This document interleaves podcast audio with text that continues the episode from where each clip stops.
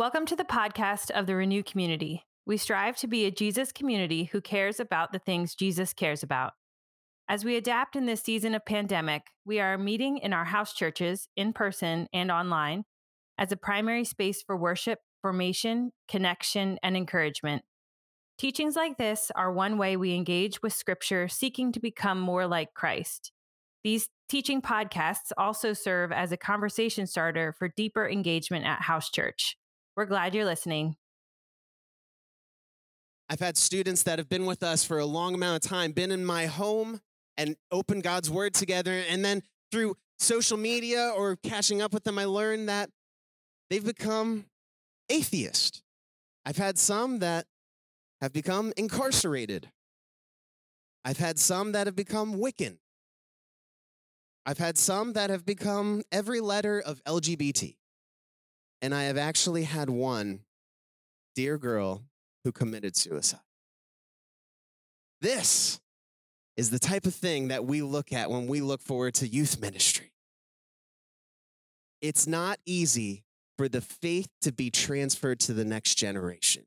Even for the people who are in our midst, even the parents who are doing the right things, it is not guaranteed that once these teens leave our community that they're going to stick with the faith. So before you're incredibly bummed out and ready to just give up altogether and tell your kids they don't get to come to youth group, I do want to tell you there is hope. It's not as dark as it sounds, but there needs to be intentionality to what we do for a term that I like to call generation transfer. I don't know that I've come up with that term. I'm sure someone smarter did, but I'm at least going to hijack it for our talk today. We're talking about transferring the faith to the next generation. I sometimes wonder if this is kind of a similar conundrum that the people felt, our forefathers back in the 18th century when they're creating the nation. And there's this one song from Hamilton. Do we have any Hamilton fans out there? I knew you would raise your hands. No, I, yep. The one song is haunting to me every time. It says this Let me tell you what I wish I'd known when I was young and dreamed of glory. You have no control who lives, who dies, who tells your story. Every other founding father's story gets told. Every other founding father gets to grow old. But when you're gone, who remembers your name? Who keeps your flame? Who tells your story? And if that is an agonizing thing for the forefathers to think through, will this, this idea of America go beyond our lifetime? I want you to imagine, as good as the American dream is and, and the hope of a nation, the way of Jesus is so much more valuable. We are here because of 2,000 years of generation transfer, of people telling Jesus' story. And I'm here to tell you this the true marker of success for what we do here today as a community in this time will only be proved in 40 years out from now from this group, who tells his story in 40 years? And it's because of that, I believe the life of Joshua has so much to offer for us as we jump in. We're going to be looking at Joshua 4, but we're going to be looking all around Joshua 4. It's going to be fun to, to really just get like this huge comprehensive look of this one guy. And for some here, um, trust me, I'm a big fan of like exegetical, verse by verse teaching. Uh, and we're going to get there if you'll give me some patience to kind of give you the full picture of Joshua because there was an incredible generation transfer that happened with the children of Israel who entered the promised land. There are some details maybe we left on the bone that we really haven't thought about about the children of Israel taking hold of God's promise. So before we get too far, I just want to offer up our time and, um, yeah, invite God into the space. And Jesus, uh, we just ask that as we're looking at your redemptive plan and the Old Testament and the way you work among your people, I pray that I'll get out of the way, that your word will have its way, and that we'll be able to just consider you, consider discipleship, and just how to make the next generation 40 years from now love you even more than we could even force it to. It's in your name. Amen. Well, as the children of Israel were standing on the banks of the Jordan River, there was one body of water that was between them and what God promised. I want you to imagine the children of Israel enslaved, wandering through the desert, and now they're coming to the brink of what God promised. This right here, I don't we don't know the exact spot that they crossed, but Richard Hess actually believes that the spot they were trying to get across was 10 feet deep, 100 feet wide during the flooding time. That's his best guess. In other words, you can't move everyone across. Joshua was leading a generation on the front edge of this generation transfer. I want you to picture the people gathered around. The best guess is that there were somewhere around 2.5 million children of Israel who are entering the land. If you recall, because they disobeyed God, God said, You're going to wander for 40 years, and anyone 20 and above will not see the promised land. God had a little bit of a, a purge of the people who were too faithless to be able to go in. So the people standing on the banks here with Joshua, many of them were first Israelite free people. Can you imagine that? Born in the desert. Some of them were second generation free people. Their parents were born in the desert, just like they were. And there was only a small remnant who could actually remember Egypt. A small remnant. The people here who Joshua was leading, as they're standing here on the banks, they never saw with their own eyes the 10 plagues of Egypt coming out of the sky. They never saw the water part and then walk across the Red Sea. They heard the stories, though. The people here, maybe they lost family in Korah's rebellion when God dropped the hammer during the, the time when they were worshiping the golden calf. They may have never known a house, probably, slept in a tent, ate manna almost exclusively. But a lot of these people can remember Aaron's funeral and how it was rocked their nation. They can remember how they left Moses on Mount Nebo. and It felt weird walking away from their leader. And now they look towards Joshua. I wonder what went into Joshua's life for him to be able to lead a whole generation of new followers of God. That's really what they were. Him and Caleb as the elder statesmen of the group. Well, as we look at Joshua's life, here's the first thing I want to do. We're, we're going to take inventory of the ways that people invested in Joshua. But the challenge to us for this same way is to take inventory of the way people invested in you people who invested in you over your life, the way of Jesus.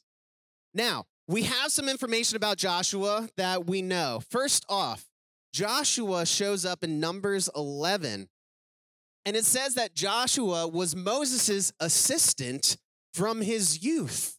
Do you know what that means? Moses was the first youth pastor. Who knew? Moses started off with a young apprentice. Think about that from his youth. Now we see Joshua show up in the battle of Amalek, which was, you know, him having authority leading people. He started to correct people when they were prophesying in the camp. Moses corrected him. In Exodus 24, Moses goes to meet with God to get the tablets. Who does he bring with? His young apprentice, Joshua. Do you see what's happening here? Moses took time to say, if this thing is going to last, we need to invest in the next generation. Joshua is with him. This leads me to the question before we move on from this. For those here in the room, here's my question How have people invested in you and showed you the way of Jesus? What I want to do, I want to give you a chance to process maybe you you you you came with someone, you know, a spouse or a friend or something you can process together. Maybe you just want to talk to someone around you.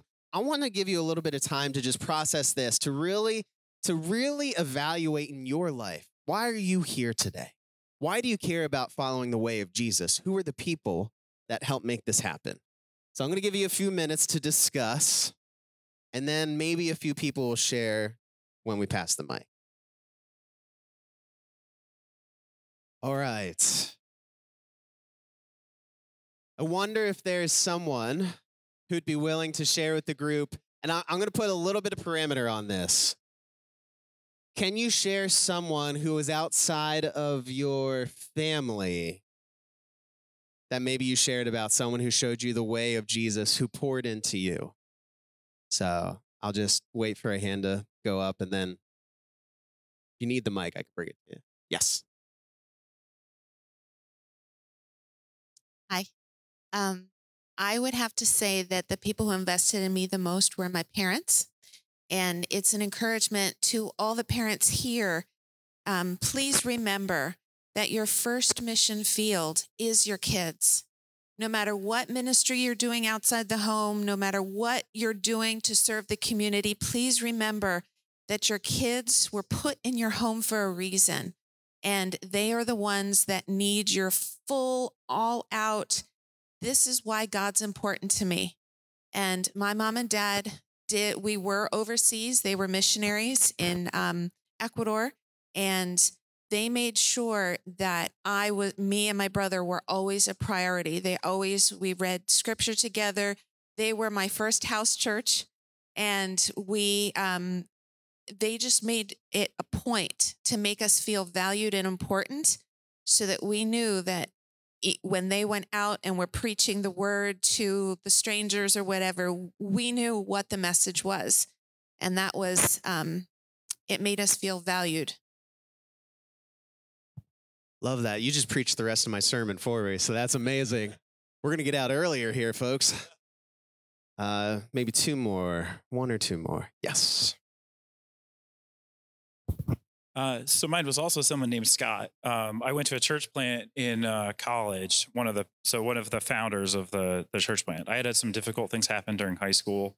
Um, they created kind of a space where um, they had a, a, lot of people in the church who had kind of similar frustrations, and so I was probably ready to leave the church, and that kind of took the wind out of the sails a little bit. Of I'm frustrated and no one will talk to me. Um, I've stayed in touch with um, him since I moved to Pennsylvania, so this was probably like 15 years ago um, their church has continued to do a lot of work in like um, justice and race kinds of things, and so that's affected how I live out my faith um, today. Um, just kind of watching them from a distance, especially being a biracial family. So, love it. Wow. So that came at a very critical time. Then, wow, love it. One more. Back here. When I was in a very bad place in my life, uh, JR came to me and spoke to me and saved my life. And he has been a figure in my life ever since. And I love him dearly. That is beautiful. I love that. I'm sure there are a lot of people in here who have people that as you're thinking, you're like, well, the person's in the room here. So, you know, right? Like this community does a great job of uplifting people and walking alongside people. And so many of us are here today because of what's been poured into us. And before we before we really tackle the idea of passing it on to others, sometimes we need to be aware of how it's been passed on to us and the things that worked for us and the things that were important Sometimes maybe this little exercise, you realize, oh, wow, I had a lot of people. You know, maybe someone could mention a name and you're like, wow, that was a person, even though they weren't trying, right? You ever have that person who's just like pouring Jesus out on you and it's just what they do, second nature? Folks, this is some of the beauty that that we see of being in a community is is that we have been invested in so then my challenge to you then next is to make time to pass it on. Make time to pass it on. And it's something that is going to take time. I love the quote by Isaac Newton. It says, If I have seen further, it is by standing on the shoulder of giants. And folks, we talk about discipleship a lot here. If we are standing on the shoulder of giants, we also want to be the shoulders that people stand on in following Jesus. And here's the thing the difference between being a discipler and being a good example is intentionality. Have you ever thought of that? And good examples have their place, but when there's someone who pulls you aside and says, hey, at the cafeteria, we're gonna be meeting weekly, that's intentionality, that's a commitment, and that goes very far. Folks, we need good examples, but we also need intentionality driven disciplers who are gonna carve out time, especially for those who are younger. I think of this incident all the time when when uh, this instance when when Moses was in the tent of meeting. Can you imagine this? He had his own prayer closet outside the tent where it says that he would meet face to face with God and talk to him like a man. And that's incredible. And the whole nation would watch and be like, oh, he's going into the prayer tent. Here we go, the tent of meeting. Oh, what's going to happen? He's going to meet with God. Guess what? Read the end of this. It says this, and again, I, I gave away it here in verse 11. It says, The Lord would speak to Moses face to face as one speaks to a friend. It's beautiful. Moses had an amazing intimacy with God. Do you know what the next part of that verse is?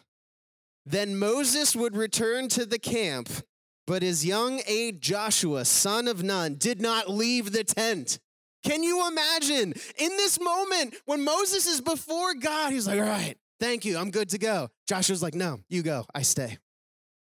The dude was hungry. The dude was craving the presence of God, and Moses invited him in because he was going to be next in line.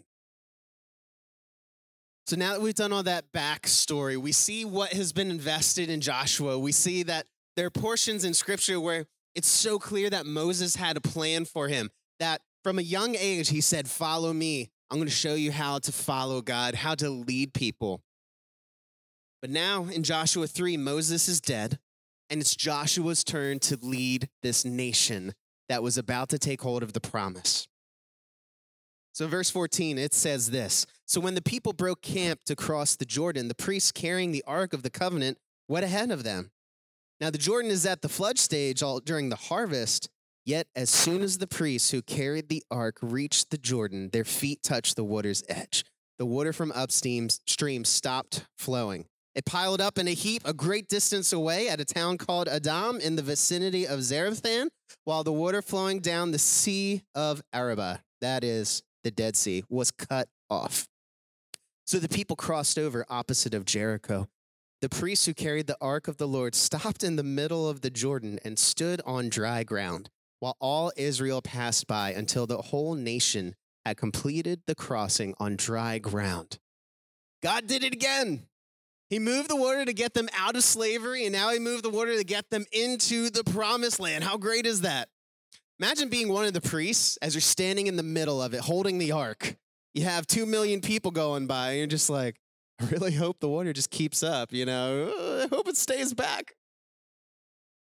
God's promises were coming through, and they were coming through for this new generation, which is awesome.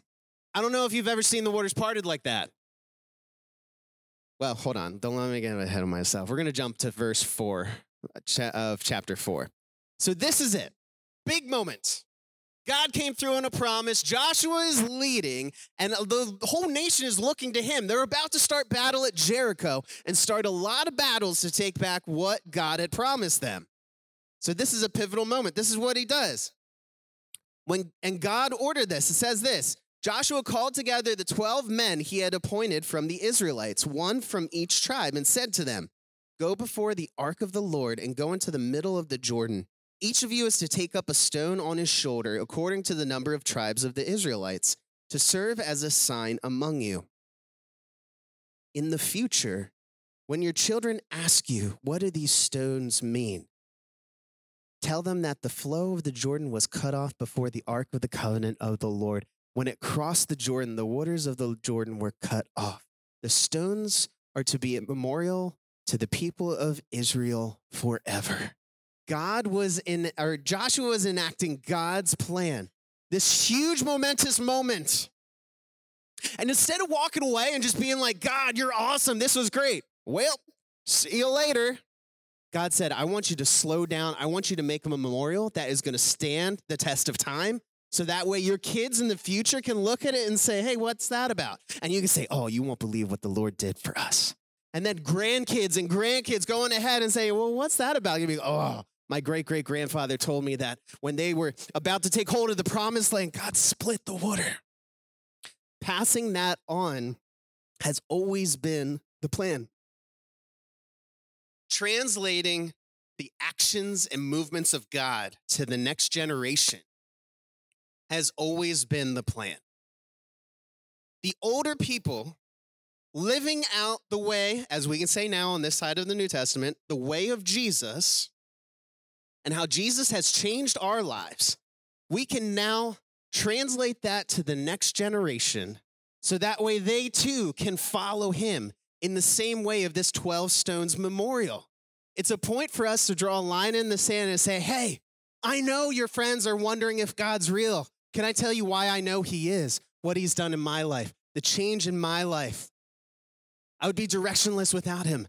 This is the moment. Articulating the ways of God to the next generation is the way that generation transfer happens.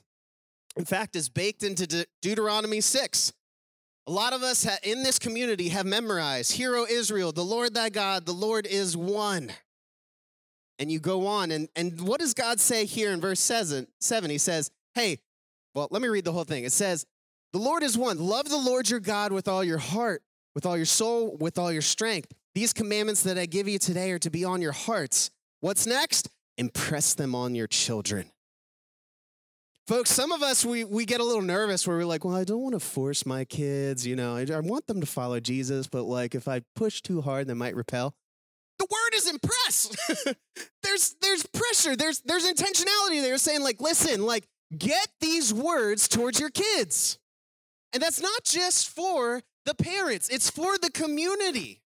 The nation of Israel is saying, hey, these things about God, we have to get them to the kids. Talk about them when you sit at home, when you walk along the road, when you drive your car, when you're waiting for them at their next practice, when you lie down, when you get up. Tie them as symbols on your head, bind them on your foreheads, get, write them on the door frames of your house. The words of the Lord and the way he moves and the way he is active and alive, spread it everywhere. The people in your life who have told you the way of Jesus, who have just been constantly getting the way of Jesus out be that for the next generation. Show them why they can be confident. Show them how God has changed your life and how he can do the same for them. I remember this professor, I, I think his name's Professor Smith. Pretty common last name. And uh, I only had him for one class. He was kind of dry, never really connected with him. But as I went into his office for something, for one of the harder classes in the major, it was Bible 350. Ooh, I know that sent a shudder down your spine. You're like, Bible 350?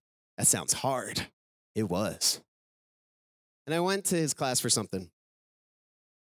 And being the ADD bunny I was, I was sitting around, I was talking to him, just kind of looking at stuff, probably fidgeting with stuff on his desk. I don't know. I noticed over here in the cabinet, he had this like this glass cabinet, like china cabinet thing. I don't know, looked a little out of place. But in there, he had these little painted rocks. And I was like, hey, Professor, probably last name Smith, what are these rocks about? And he said, These rocks are what my wife and I painted and wrote down all of the times we look back on our marriage how God moved, what God did, specific moments in our life where God showed up so we don't forget. It's based off of Joshua 4. And folks, that moment right there was way more impactful than anything I learned in his class. I don't even know the name of the class anymore. I don't remember his name. I remember the rocks. I remember him taking time to slow down and to say, I will not forget the things of God. So he and his marriage, they're articulating it to each other. Folks, we too can have that same approach. I've given you a lot of the bad news, right? I gave you research, I gave you stats. You want some more bad news? The way of God, of Yahweh, for the people of Israel, it was pretty good for that generation. And then as things went, we get to the book of Judges. If you know the book of Judges, it's, it's all about wandering from God and then coming back because things are bad, but then it's wandering from God. The generation drift is a real thing. It's a thing we need to be mindful of that we need to fight against by training our people well. Here's the good news. Number one, research also shows there is a lot of hope. All of the research actually points us towards things that help teens have a faith that lasts beyond high school. Some of these things I tried to I tried to find this one succinct list, but eh, I don't know how you Google it. How to make sure your teen loves Jesus forever. Google. Nah, I don't know. But I want to go through some of the things that that research is finding are the factors that help teens stick with the faith into adulthood. Here's the first one. This one is from Fuller Youth Institute. It's called the 5 to 1 ratio. Now, in youth ministry, if you have a small group, you need one leader for five teens, right? Well, they came in and said that the kids who stuck with the faith flip it. They can identify five adults who have shown them the way of Jesus well. Each teen can identify five adults have shown them Jesus well. Now, it could be the youth group leader who's calling them up, who's, who's meeting at the cafeteria with them. It could be that. But it could also be the, the, the good godly couple that's at their house church that they talk to on a Sunday. Could be the, the, the mom of a friend who is just a good follower of Jesus who asks them about their life. It doesn't have to be like five weekly disciples, one for every workday of the week. It means five people that they can look to and say, wow, these people follow Jesus. I want to as well. That's one of the biggest factors. The next one is this serving in the church. Now, Doug, you're about to get a lot more chair movers after this, right? You know, woohoo, this is it. Let's go. No, but this is the idea. You can picture this. It's not just about showing up and consuming, it's being a part. And it's not about just doing menial tasks that they don't feel connected to the big picture. It's about teens feeling like their faith matters. And when they serve, when they do things, they're building the kingdom. Right? Like it's one of those things where you know, if this is about you and your, your Jesus experience and just kind of getting a good hit for the week, that's going to fade. If this is about you locking arms with people and building this thing together, well, folks, it's going to be like this, but it's always going to be pointing up. The next thing is this space to doubt. Folks, some of the first teens to walk away from the faith are the ones who have been served this this Christianity that says this is black and white, this is easy, and if God's not answering your prayer, it's because you have unconfessed sin. That's the only explanation, right? Like if this thing in scripture, it means this, if it means something else, then they're wrong, right? Like this, if we hand kids this idea that like the way of Jesus is just super easy and how are you not getting it, they'll throw their hands up and walk away. But when you give space to doubt and to say, ah, that is a tough question, then you're doing what Jesus did. Right? We know Jesus didn't give straight answers, he asked a lot of questions. Space to doubt, to wrestle is a place where teens are able to grow and to learn and to find their own godly solutions that are attached to the truth, but how to think, not what to think. And here's the final thing intergenerational worship. The teens who stuck with the faith didn't have a catered to environment from birth through high school. They had spaces where they had to exist with adults. They had to be able to share with adults. They were serving on teams with adults. They were in community groups that weren't just, you get to do your own thing, this is our adult time. It was intergenerational. These are some of the greatest factors that I found through research. I kind of agree with. Like, well, I definitely agree with. I'm like, yeah, I think I can see that. These are the factors of teens who stick with the faith. And here's the last bit of good news Renew has been doing this for over a decade. Folks, I can't claim any of the the the stability that I see in our teens. Like like this culture, you, I'm just glad to be a part of it. I wish I did a big job building it. But that when we look at this, so much of what Renew is lends itself for teens to own their faith as they move on to the next phase. Sometimes it's you have kids in here, right? Like, all right, let's be real. I have four kids in here. You know, a month ago, Esri discovered that her voice echoes and she can do it whether we're singing or listening to teaching. Just ah! looks around. Ah! Obnoxious? Yeah, maybe. But necessary for her to be part of the community. It would be so much easier to drop them off at the door and to be like, all right, you go to your kid time. This is our Jesus time. We're going to get our fix kid free. But the way that Renew has structured things for communion to be offered to the kids, for them to help serve, for teens who are able to pray in front of other people. I'm telling you, the things, as I look at that checklist, I'm super encouraged because I feel like Renew is way ahead of this curve and the rest of America is waking up. So I hope that's an encouragement to you because there is a method to the process. There's, there's, there's a method to all of the madness. Why kids are with us in a lot of spaces. It's because we need them to catch it. And then someday they're going to be leading us. Like they're leading us now, but someday they're going to be all of our bosses. The dream is that someday Doug and Ben come to me like, Jonny, you're cool and all. But we got these two people over here, students in this room right now, and I think they're ready for ministry. And can't you like go sell cars again or something? Right? Like the dream would be to replaced by the Joshuas coming up through the ranks who are ready to say, let's go. So this is what I'm to do. I've gone long. I've talked a lot. Hopefully you're encouraged and inspired. I'm giving you these last five minutes for this last slide. This is all about taking these ideas home. Maybe you're here, you're a parent, and you're thinking through everything through the lens of a parent. Maybe you're not. These are the things that I want you to think through. So, if you're here as a parent, there's some questions here that you can wrestle through, maybe with your spouse, maybe on your own.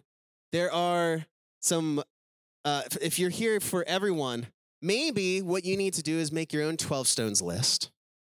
Uh, I have a list on my phone of my own 12 stones experience where God showed up. It's because of Professor Probably Smith. Uh, I have a running list that I pulled out the other day. I was like, wow, I would have forgotten these had I not written them down. Maybe you need the space to do that too. Maybe you feel God saying, hey, I need to be a part of someone's five to one ratio. Doesn't mean you need to join youth ministry. We'll take you. You should definitely sign up and join youth ministry. But if it's not that, maybe it's just having more intentionality in house church with the younger ones that are around you. Maybe it's just by going with the friends of your kids and starting to introduce more Jesus or care into their life, right? Like, I don't know what it is. All I can tell you is this. I'm sorry, I forgot the picture. This is my favorite part of the whole thing. Can we go back to the picture?